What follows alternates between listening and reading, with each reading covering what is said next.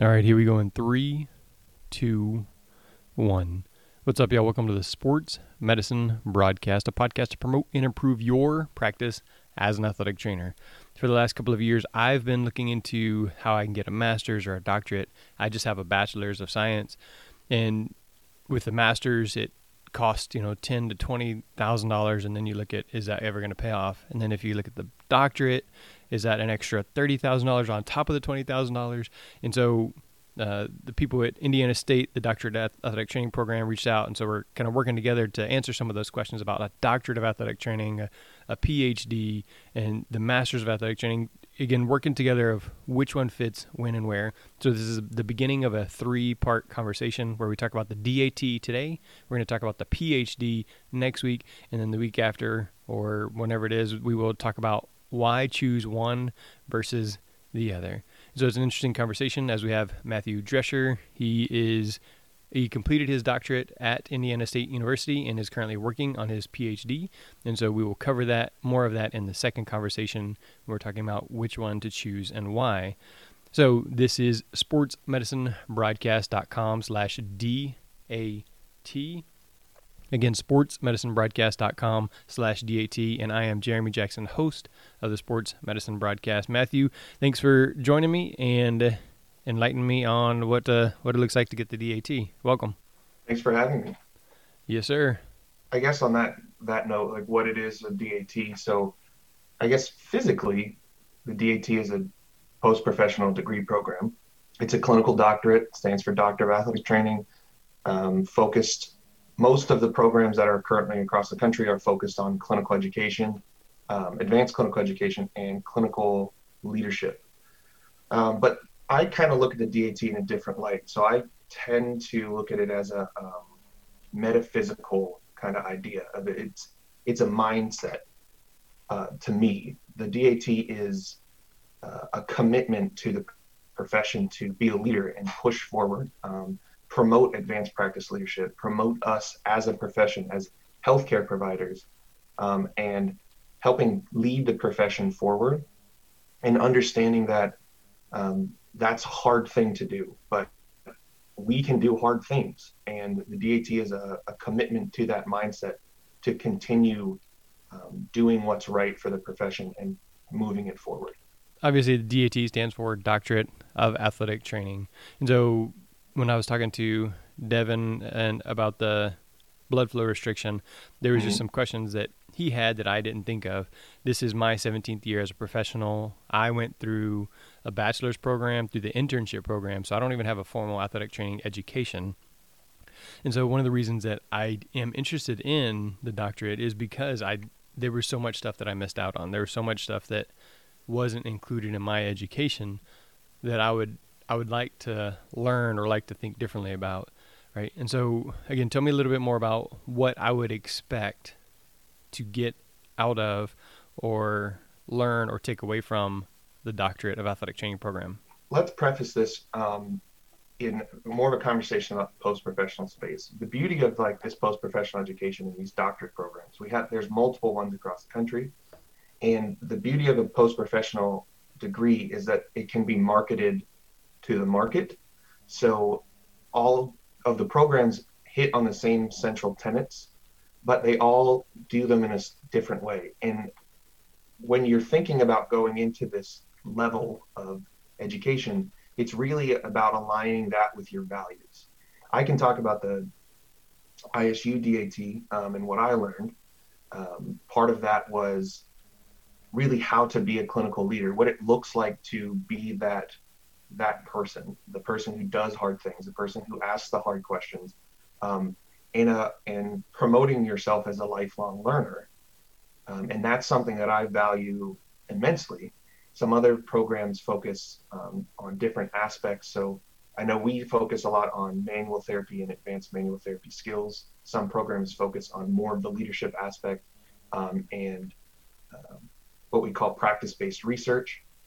But each program has a little bit of a nuance. And so if you're, I would say in general, looking to what you would expect from a DAT program is that um, mindset, that thinking differently uh, of problems in situations and how to overcome them in a, at a systems level, at a um, micro level, and then at a personal level to promote yourself and the profession. I think the conversation of um, of why one or the other, uh, which we'll talk about in upcoming podcasts, is is also based on kind of that value system and what you're valuing. Um, so, for example, Jeremy, you said you have 17 years of experience, um, and you're running this podcast and, and putting yourself and promoting yourself out there. Um, so you it seems like you already have some of that mindset to keep going, to be better, to push better. Um, and some people have that and some people don't. But if that's something you want to to cultivate and to bring up, then I think a DAT is an excellent uh, aspect and an excellent adjunct to being able to do that. Again, it just it adds the value. So one of the things that that I've always said that before I leave this school district, which is Pasadena ISD, I want to be part of the change in creating a intermediate athletic trainer, so intermediate whatever mm-hmm. it is. And so in the seventh and eighth grade, they play sports, but they don't have an athletic trainer, so they'll have football and basketball, volleyball there to take care of those athletic injuries. One of the reasons I want to possibly pursue the DAT is again being able to I guess carry more credibility, more influence with saying, "Hey, Dr. Jackson recommends that we have athletic trainers in all of our uh, intermediate schools, rather than you know Jeremy Jackson athletic trainer level." And so you talk about making changes at the system level. How do you think that that helps me? Changes plays out for me, things like that. So I actually I think you make a really good point of um, I guess you could call it the clout that having that title would bring, right? Saying Dr. Jackson suggests this, um, but um, part of the that mindset of the DAT is it's it's not really about the degree. To the outside world, it it's it's easier concept to understand. You're a doctor versus you're not a doctor, but when you're with when you're working with a DAT, um, the concept is not necessarily the clout, but it's the skill and the the knowledge to be able to make the changes to know the steps to how those changes have to be made, right? You can't just run in and say, put an athletic trainer here, please. It's it's knowing how to line up all of the blocks to work with you, and that's what I mean more about a systems level change, um, because at, at that level the systems are dynamic and they're complex. So being able to know how to speak that language to align the blocks to prove that value and worth that's something that those are skills that the a DAT degree can give you um, on top of the confidence and the credibility that the degree itself carries.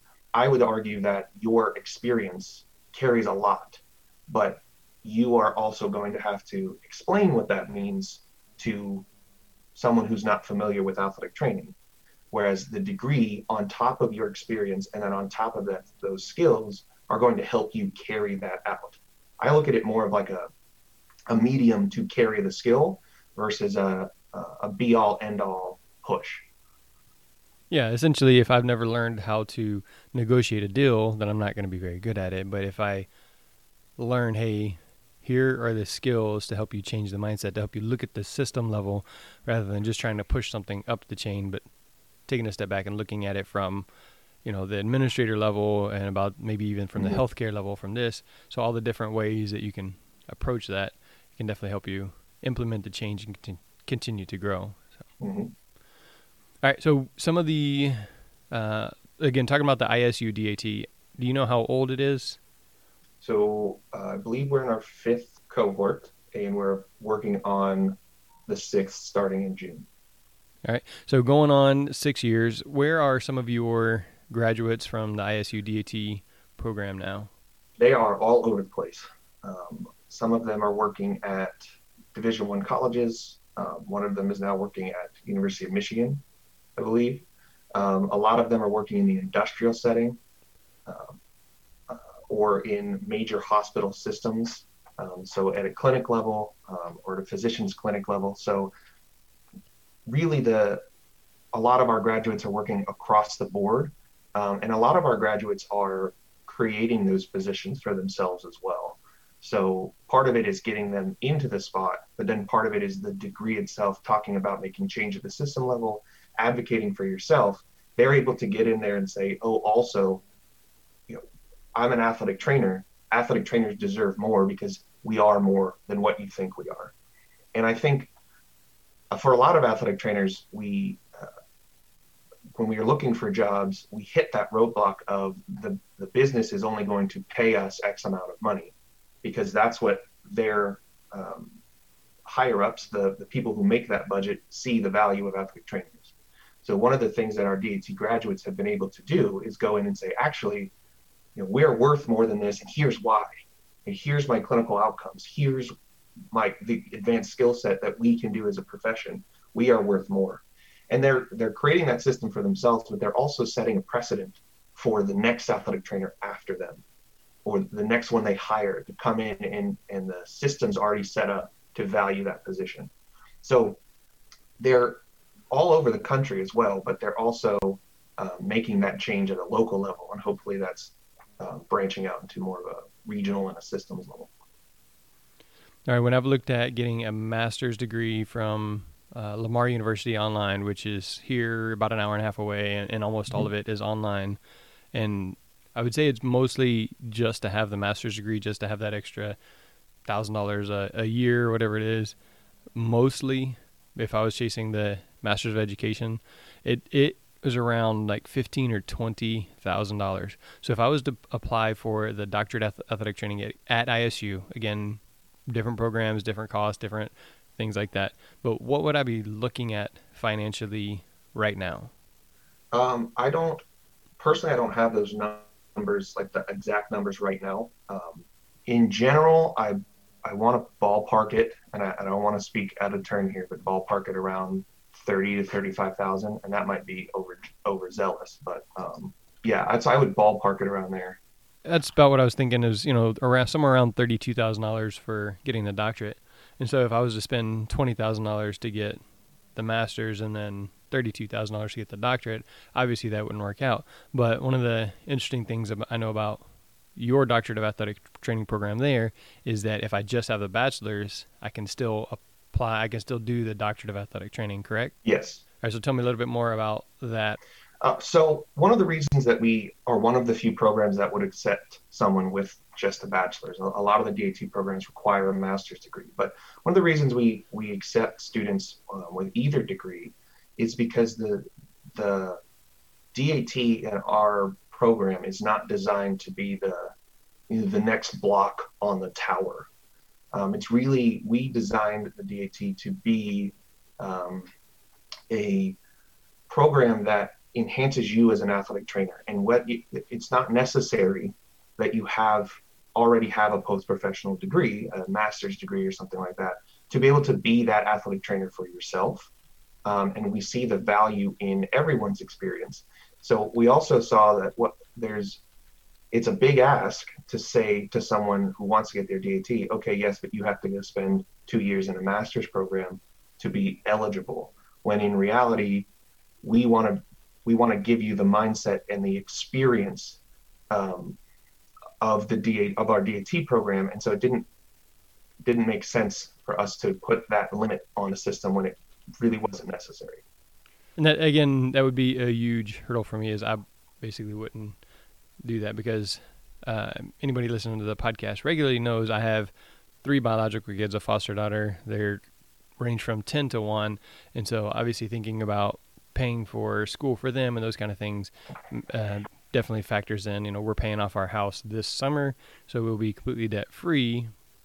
And I want to congratulations, by the way, that's fantastic yeah, so I'll be 40 years old and completely debt free, and yeah, that that's really exciting. So it'll change the family's financial tree, so the you know the whole family will see the benefit of that as as they go down. My kids and everything like that.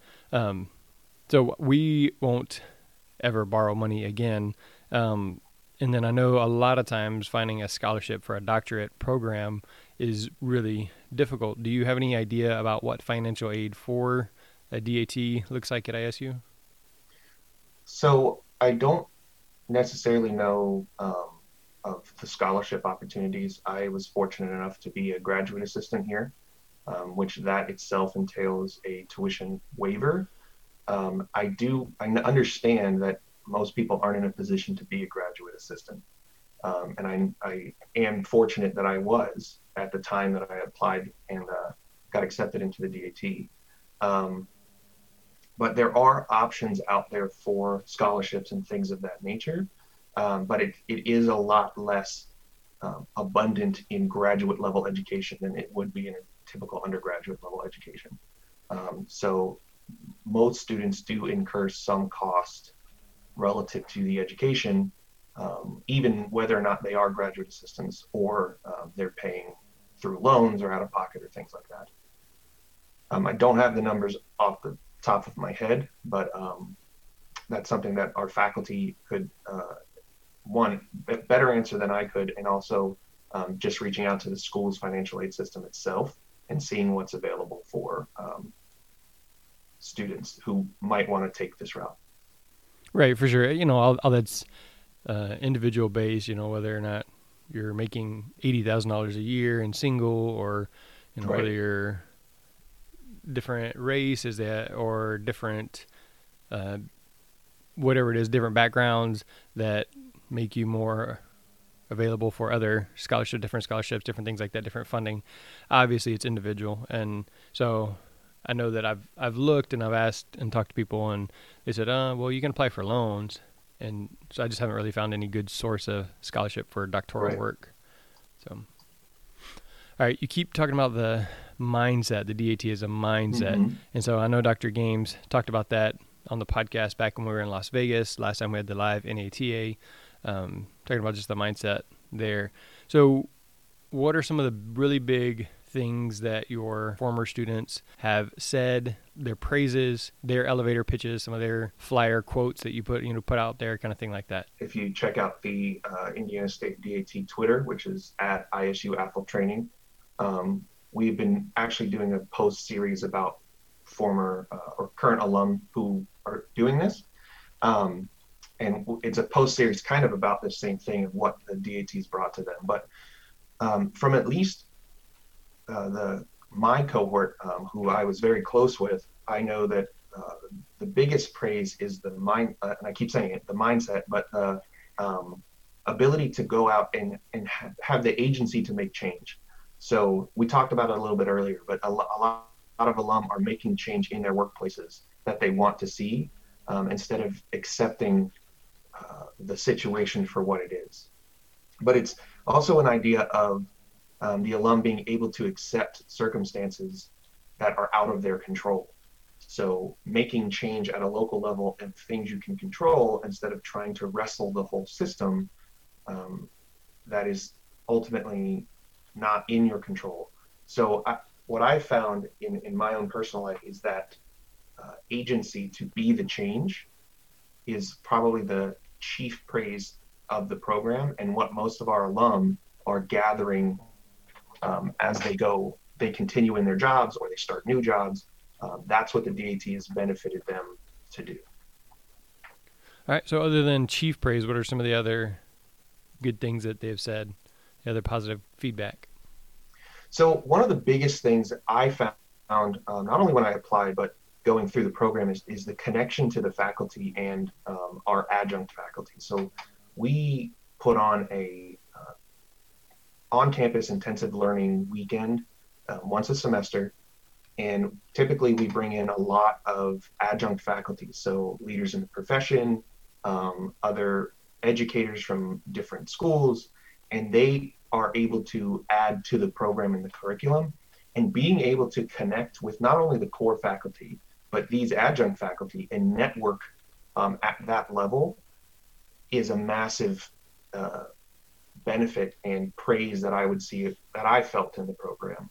Um, we've done collaborations with uh, leaders in the profession in research opportunities and uh, talking opportunities and mentorship opportunities. So there's a there's a huge connection aspect to our program that I think is massively beneficial, and it's it spans the the cohort style. It spans the 25 people that you start in the program with it's the previous cohorts, it's the future cohorts, the faculty, adjunct faculty, um, and the family that, that ISU is, um, along with, um, like I said, adjunct faculty and then their connections and things like that. So that is a huge uh, benefit and one of the reasons that it drew me to this program versus some of the other DAT programs.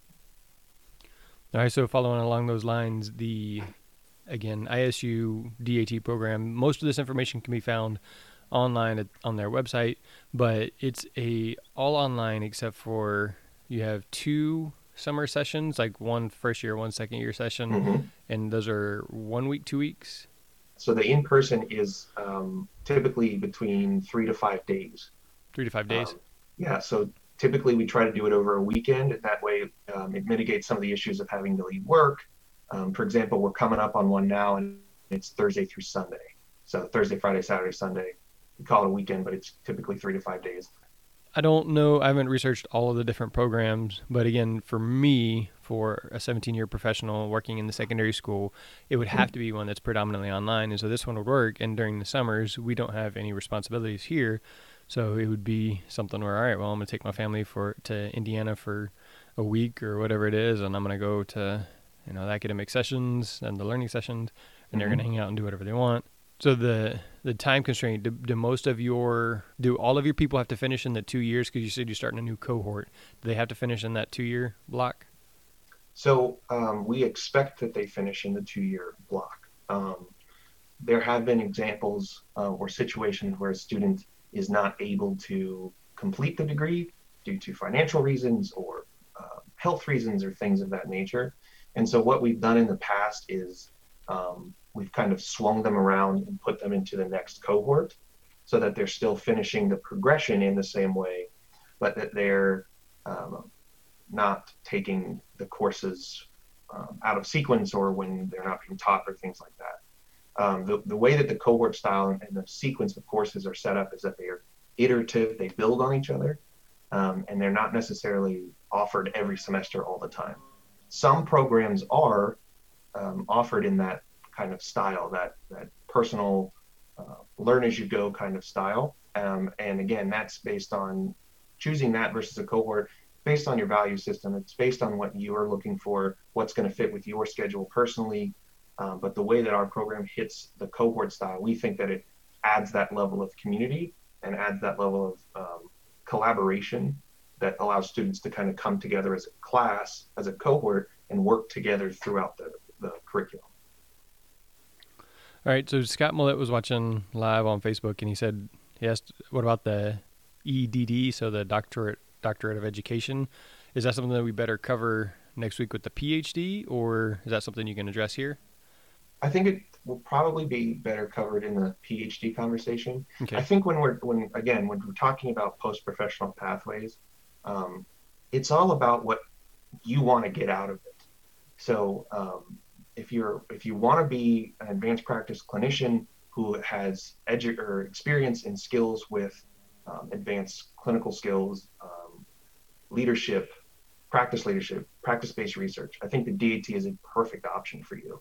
Um, if you're looking to go into uh, education, higher education, um, and, and that higher level, then the EDD might be the option. The DAT is not designed to teach you how to teach people.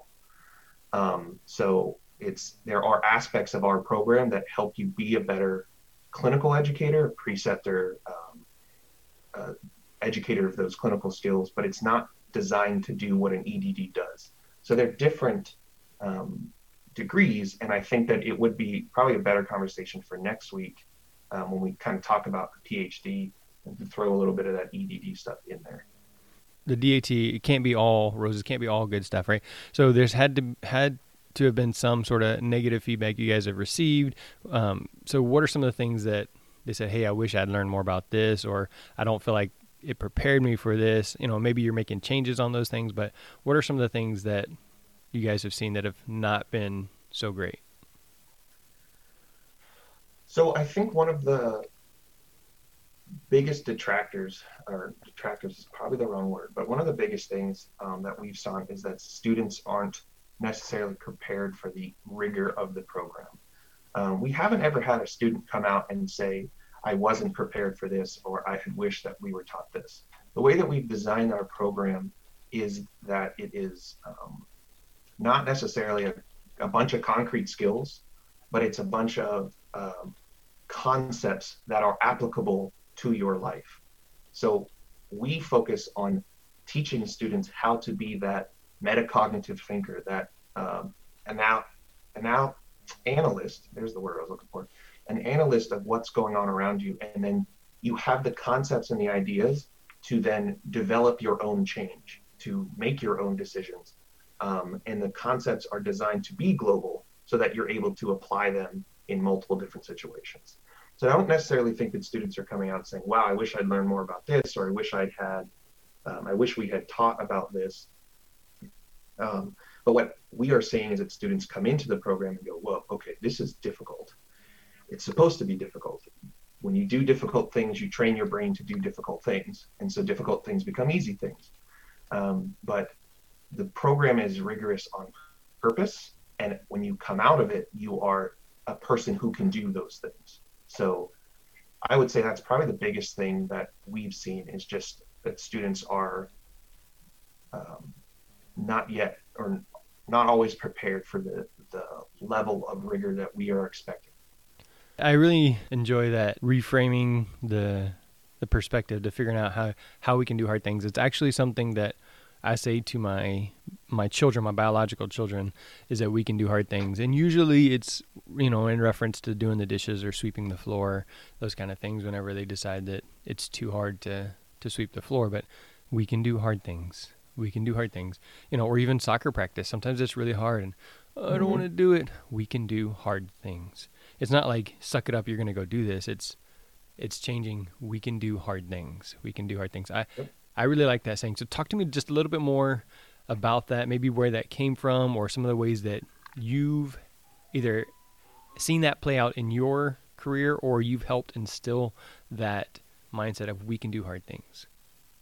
This idea of we can do hard things. It's this idea of building resilience. Um, and so the more you do something, the more you learn a skill or you do something, um, you get better at it. And those hard things become easy riding a bike is hard for people until they learn how to ride it. Driving a car is difficult until you learn how to drive. Um, and it's the same concept of putting yourself in a position to build the resilience so that when you are faced in the next chapter of your life with an obstacle, because you will, there are, everything can be an obstacle, you're able to look back and say, I've done this before and I won. I did something hard. I can do this again. Um, and they become it becomes a mindset. It's not just a, a, someone behind you pushing you forward. It becomes a way of life of doing those hard things. So the the program itself is set up that way, um, and, and, it's been an iterative process. But we've we've designed it that way so that when you're out in the real world and you're hit with that face of um, your school superintendent says no, we can't do that. Uh, you look at it and say, well, I've done hard things and I can keep pushing this and this is an obstacle that I can overcome. Or you're um, in a system where you're being, uh, you don't feel like you're having efficacy or you're being stifled or something, and you can look at it and say, this is hard, but I can do, I can do this, and I can make change here um, because I've done it before and I've done hard things before. So that's that's where we build that idea of hard things. It's not necessarily a class. Like we don't have a class that's hey, this is how you do hard things. It's built into everything you're doing through the program. And when you come out of it, you can look back and say, yeah, I did those things. And yes, I can go forward and do more. Give me a, a real life example of when you personally had to say, wait, I've done hard things before. I can do things, hard things again, something that you've struggled with. So just talking about Scott Mullet, recently he was on a podcast we were talking about data collection and, and making it tell a story. I was looking yesterday at our data because again that's not something that i got when i was in my undergraduate studies or my, mm-hmm. or my bachelor studies. And over the last i would say two full academic years because of covid and whatever it is has shortened both last year and this year. There was about 5000 athletic training room logins and so that doesn't include the things that we're seeing on the field or at the game that we didn't happen to type in. Um, but just take taking a look at those and thinking that's a lot of data, that's a lot of information, and you know we're looking at maybe p- changing the way the athletic training room or athletic training facility is set up, and that would require funding from the school board and things like that. And so this ability to do hard things it would be a lot easier to just sit there and write it out, not change the facility, not improve the athletic training in our district, things like that. So this is definitely a, a concept that I am seeking is I want to be able to do hard things. I want the skills and the talent to do those hard things that make a difference, that leave an impact, that change. And it's not about me being famous or me, you know, having the Pasadena High School Jeremy Jackson Athletic Training Room or something like that. It's you know, mm-hmm. it's not that I want things na- named after me. It's I want things to be better. I want to be part of that change. So, how? Tell me a story about a resilience, a resiliency, or a thing, uh, an obstacle, a hurdle you almost couldn't overcome, but you were able to stop and look back on your training from your doctorate program. I have a lot of stories about that but I will focus on, I think, the one that was most impactful for me. Um, and part of that impact was when I decided to get my PhD um, and why I decided. And we will jump into this, I think, next week of the why and the, and the where. But um, I think when I was in this process, my mind first went to the, I, I call it the lazy zone, but that idea of, man, I could just stop right now and then I'm going to be done. And then this is you know I got my DAT and this is it and I, I could be fine. But when I ask myself the question is what do I want to do? What do I want from my life? Where do I want to be in 5, 10, 15 years? Um, the answer aligned with the PhD. But it was this constant balance for me of this is going to be hard to do. This is going to be work. I'm going to have to to to take more time to do this to get where I want to be, or I could live my life uh, right now and just be content and and whatever. And so I was able to take that feeling of, well, I felt this way when I applied for the DAT, but I wanted it. I wanted to, I wanted the mindset. I wanted to um, be that person, to be better, and I did it. So this is no different. I can do this. I can put in the work. I can put in the hours, and I can I can put myself in the position to be where I want to be in 5, 10, 15 years. I know it's hard, but I've done this already. It's proof. Like I, I am physical proof that I've done it and survived and gotten through to the other side. So this looks hard, but I can do it and it won't be hard. I think that was the most impactful um, moment. I actually got it tattooed on my arm. It's a seal um, uh, motto, this idea of sinking to your level of training. Right? And everything you do in your life is training for the next time you do that in your life. And so this idea of doing hard things is training for the next time something hard comes up. Okay, I've already done it. Like I said, it was hard to get on a bike and ride the first time and fall off. Next time you get on a bike, you don't fall as often. Fourth, fifth, sixth time you're on a bike, you're riding down the street full speed and no nothing can stop you. So every single time you you get to the mindset of this is going to be hard, I don't want to do this, and you push through that, you're training your brain again to say, I can do it, I can do it, I can do it, instead of living in that world of doubt and world of, of denial. All right, so we're going to continue the conversation again, talking about the PhD, and then kind of kind of compare and contrast the two over the next two weeks. But anything else that you feel like we have left undone about the DAT, or maybe some of the frequently asked questions that we can kind of throw out there to help clear up for people? Yeah, I, I, think one of the biggest things that I wanted to mention is, is this idea of value and, and uh, the DAT, um, and we'll come back to it with the PhD and then the conversation about both of them. But the idea of is this valuable to me? And the, the problem with that question is no one can answer that question for you. Um, if your values are aligned with um, being debt free and not taking out loans, as you've spoken earlier, Jeremy, it's going to be a harder decision to do this um, an advanced degree program at all because they all cost money. But I think the argument there is what what are you what is the true value there? So I valued the idea and the mindset of the DAT, um, and I valued being a better athletic trainer. And I'm not saying that you don't, but um, the money was worth that value to me.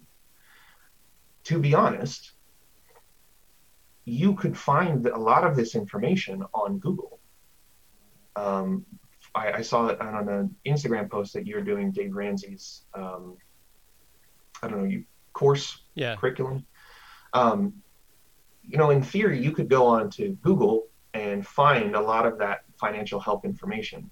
But what you're paying for and what I value is the curation of the content and the experience of the people teaching it to guide me to being that better person. So in the same instance with the, the Dave Ramsey stuff, you're you the people who are using that that course are paying for his guidance and experience to do hard things, to show them that it is possible. It takes a lot of will and resilience to be able to sit on your couch by yourself and go, you know what, I'm going to spend three days on Google co- collaborating, synthesizing all this information, and then I'm going to make change in my life. Um, if you value that, then that's great.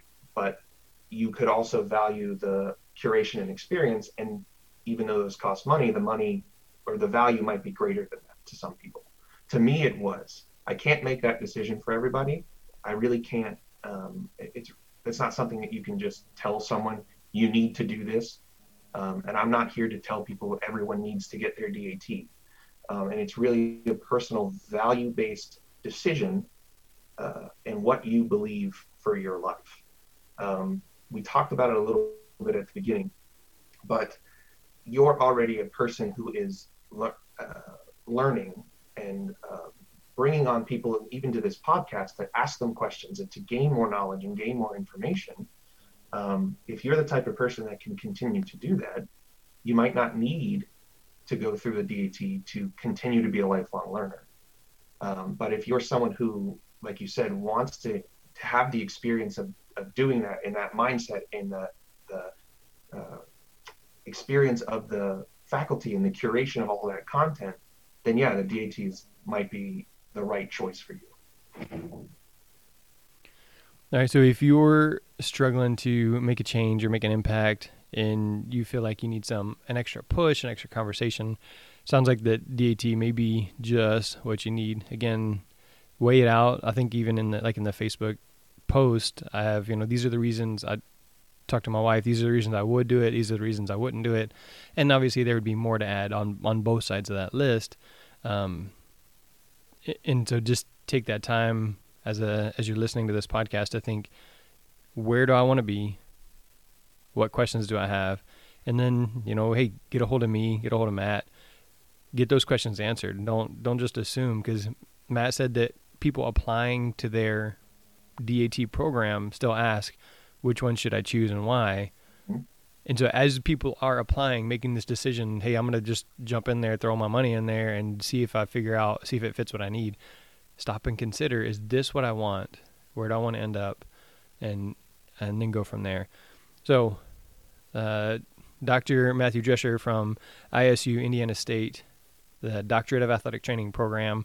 Again, first of our conversations, I hope we can help answer any questions that you have and then connect you with the right people to get those um, get those questions answered, get those problems worked out to, to really understand why you're going to choose the doctorate, why you're going to choose the PhD, or why you're going to choose to stay where you are. So, Matthew, final thoughts before we get your contact information? final thoughts is uh, be true to yourself and um, know what you want at your core, and that's going to guide you to where you need to be. One of the things that I want to be most successful at is loving my wife and raising my children. So if getting my doctorate is going to distract me from doing that, then that's a choice that I'm going to have to make to to choose those over the doctorate.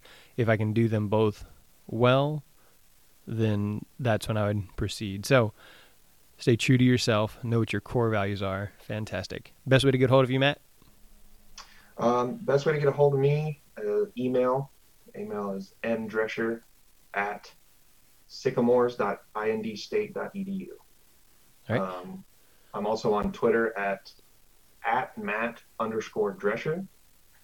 Um, and uh, I guess technically you get a hold of me on Instagram. I'm at Dresch M, so it's D R E S C H E M, um, like my last name without the R. Um, but yeah, those are the three best ways to get a hold of me if you have any questions, comments, concerns, um, or just want to talk about the DAT more and, and whether or not it fits your lifestyle. Good. And then the ISU program, you mentioned that at the beginning. It's ISU and it's ATHL training for Twitter. And Yes. then I think it's Indiana State DAT on Instagram. Yes. And then the website, Website is um, indstate.edu slash DAT. right? And in, at this day, day and age, if you can't just Google ISU DAT and find it, then you can just go to the links and that I'll have in sportsmedicinebroadcast.com slash DAT. So again, this is sportsmedicinebroadcast.com slash DAT. So for Jeremy, Dr. Matthew Drescher, Indiana State University's Doctorate of Athletic Training Program, and the continued conversation we're going to have about continuing education, the sports medicine broadcast, that is a wrap. Thanks.